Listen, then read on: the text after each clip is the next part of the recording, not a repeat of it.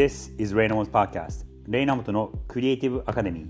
皆さんこんにちは。クリエイティブディレクターのレイナモトです。こんにちは。ライフコーチのさやかです。さて年が明けてこれえっとなんていうの？1月の最初の三が日。三が日か、うん。三が日も終わり。皆さんもうそろそろ仕事をし始めてる頃だと思うんですが、えっと我々はヨーロッパにいて今この収録をしています。ということで、えっとまず一つ名前のことなんだけど最初前回のエピソードではブランディングアカデミーっていう名前にしますっていうことを言ったんですがちょっといろいろ考えてそれだとなんか矛盾してることになっちゃうこともあってで、えー、と僕がやってる専門のことがクリエイティブなのでクリエイティブアカデミーという名前にしようということになりました。ということでレイナモトのクリエイティブアカデミー2023年リニリニューアル版、えーまた今年もポッドキャストをできるだけ続けたいと思います。で今日のトピックはさっきちょっと妻のさやかの方から上がったお題であこれ夫婦の会話で話せるねっていうことで、えーまだあの話し始めて話してる途中でこの収録をしようっていうことになったので結論は出てないんですがそっちにそのテーマにします。でそのテーマは？そのテーマは私が聞いたのは、まあ、子どもたちが、まあ、大学に入るなり、まあ、ある程度こう自立をして、えー私たち2人の時間になりますと。で、えー、とお金という縛りがなかったとしたら、えー、と何をして時間を過ごしたいかうんっていう質問をしました。うん、であれだよね自分のその仕事とかも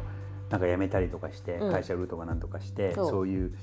仕事という縛りもなくて、うん。もう何でもいいからっていうことで、うん、と最初正直パッとは出てこなかったんだけどちょっと考えてあこれなったらやっていけるやっていけるというかやってみたいなとお金とか関係なく思ったのはアーティストとして生きる。うん。うん。うん、だからそれは絵を描いたりとか彫刻を作ったりとか何かこう残るものを、えー作って表現としてもう誰にもお題はこうもらわずに今やってることがさクライアントから頼まれたことを問題を解決していくっていうのがスタンスだからそれそれでやって楽しいしやりがいはあるんだけど、えー、と結局誰かのあれに答えてるわけじゃない、うん、そうじゃなくてもう表現という別にその問題を解決しようとかっていううお題もなく自分の言いたいこと自分のお見せたいこと自分の作りたいことを表現としてなんか形に残していく、うん。もう本当ピュアなアートとして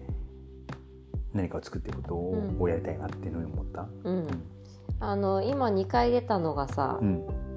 残していくっていうこと？うん。そこは何がなんだろう、えっとね残していくのにこだわってるのかな。まあ確かに残していくって今言ったんだけどそもそも俺小学生ぐらいの頃からアーティストになりたいなっていうのがずっとあってでえっと小学生ぐらいの頃にアンディ・ウォーホルのアートに出会ってすごくなんか衝撃を受けてあこういうアートが作りたいと思ったのを覚えてるのね。何がさそれはさ衝撃だったの？何が衝撃だったのかな、うんまあアンディ・ウォーホル、まあ、皆さん知ってる人も多いと思うんですがポップアートのアメリカのポップアート1970年代80年代のポップアートの代表的な人で、うん、といわゆるその日常的なものをこうアートとして絵として見せててそれはすごく見せ方がかっこよくてでなんか俺にもできるって思ったのかな、うん。っていうのとやっぱかっこよかった、うんうんうん、うん。っていうのがあったそうだからそのアーティストになりたいなっていうそういうそういうことで、うん、と食っていきたいなって思ったことあったんだけど小学生ぐらいの頃に、うん、でもなんか高校生とか大学生になってから良くも悪くも悪く悪くはないかったかもしれないんだけどあのどうやって食っていこうみたいなことはあって、それでどっちかっていうとデザインの道に行ったんだけど、うん。でまあ、デザインも好き好きだったから別にその食うためにとかしあの稼ぐためにっていうことはなかったと思うんだけど、うん、とどっちかっていうとその商業的なアートうん。の方に行ったのはあるのかな。なるほどね。うん。うん。うん。うん。でさやは？私は、えっ、とまあ2人でこう旅行をしながらというか、あの、うん、旅行をし続けたいなということと、うん。あとはやっぱりあのなんだろうあのコーチングなという形なのかわかんないけど、誰かをインスパイアし続けるうん。活動はしてたいなと、ううん。ん。それはすごく思いますね。うん。私の中でやっぱりなんか自由っていうのはすごく多分大きなテーマで、人生の中で。うん。だから選ぶあの住む場所であったりとか、うん。あとは思考であったりとかでなんでこんなに旅行が好きなのかなって考えたらまあその感性的にあの素敵なものとかわーってこう感動するものを見て、ものすごくこうなんだろうな豊かな気持ちになるっていうのはままずもちろんあってでもう一つはやっぱ違うことを見ることで自分が楽になることがあると思うんだよね。あ別にこういう選択肢もあるんだなとかこういう人たちもいるんだなこういう言い方もあるんだなこういう世界もあるんだなって分かることで自分がはあえて今いるところを選んでいるっていうふうに思えたり、うん。うん、別に他にいつでも移れるんだなっていうこう選択肢ができたりとかするからなのかなって、うん。うんうん思うかな、うん。うん。だからまあその感性を刺激される状況うん。環境、うん。うんに身を置き続けられるとすごくゆ豊かな人生かなって思うかな。うん。例えばじゃあここ1年間えそれはえっともうあの例えば今40代で、えー例えば今日もう今日からそういう生活ができる。お金に縛られずにできてでまあまあ今子供がいるからちっちゃい子がいるからしばらく先の話だけど例えばさ今日ねそういう縛りもなくてうんって言ったら同じ答えになると思う？同じ答えになると思う。だけあど、本えだだけどというか今日もらあの未来も一緒なのはやっぱ拠点は持っていたいなっていうのがあって、やっぱりどっかこう落ち着かないところはあるじゃない、当うん。あの仮の仮住まいだとうん。自分のものが全部ないとか、あの家具とかいろいろ自分が選んだものじゃない、まあ、今はね、うんとか、うん。あとはやっぱりあそれなりに緊張感とか不自由さもあるわけじゃない、うんあの言葉の通じないところで、えー、とアクセスがちょっと難しいものとか、まあいろいろあったりすると思うんだけど、うん、だから拠点はあってそれはニューヨークがいいかなとは思っているんだけど、うん、持ちつつ、えー、とでずっと旅し続けることもうちょっと疲れちゃうから、年にまあ23回かな？いや拠点を持って、うん。えー例えば春夏秋みたいな冬でもいいんだけども、うん。23回数週間みたいな、うんうんうん。うん。でその間はじゃあ年に3回例えば3回行って1か月行ってもさうん。3か月だから9か月残ってるわけじゃん、うん。その9か月はニューヨークでうん。あのミュージカル見たりとか、あのお友達に会ったりとか、う優雅な生活だね、ん、それほら縛りがないっていう前提だからね、うん。うあでも拠点はニューヨーク、ん、拠点はニューヨークかな、ううん。やっぱり、うん、それはなんで？やっぱり世界の一流が何でも必ずニューヨークには集まってくるし、あのうん人々のアンテナが違う感じするよね。なんだろうな。例えば、まあ、良くも悪くもニューヨークの人ってさニューヨーク以外のところもみみんな見てるじゃない。うん。あの生まれてからずっとニューヨーク生まれニューヨーク育ちですっていう人もいるとももちろんいるんだけど、うん。その人たちもさ外からいっぱい来る人たちを見て育ってるわけじゃない、うんだから常にアンテナがニューヨークとニューヨーク以外にあると思うんだけど話題のトピックがね、でもた例えばだよ。多分このバルセロナに住んでてここで生まれ育ってたらカタランカタランかスペインかみたいなのはあると思うけど、それ以外のアンテナってどれぐらい張ってんのかなっていうのも分かんないし、うん。どれぐらい張ってる人たちがいるのかなっていうのも分からなくてそういう意味ではニューヨークってやっぱり世界の最最最先端なのと、うん。あとやっぱりアジア人であり移民である私たちにも住みやすいと思う。ただニューヨークかニューヨーク、うん。ただお金はめちゃくちゃかかるからそこがすごく行きづらいんだけど、うん、文化的にはだ例えばそのヨーロッパに本当に移住しようとするともっと大変だと思うんだよね。うん。本当に。えどういうところで？どういうところで？まあ、文化がやっぱりさ歴史があるから、うん。彼らのそのううちに入っていくっていうのは多分どうしても我々、まあまあ、今今いるスペインだとどうしてもスペインの地元の人はなれない。よね。なれないし永遠に外国人だと思うんだよね。永遠に外国じゃね。うん。でニューヨークももちろんそうなんだけどでもそういう人いっぱいいるじゃん。ニューヨークっていろんな人がいっぱいいるから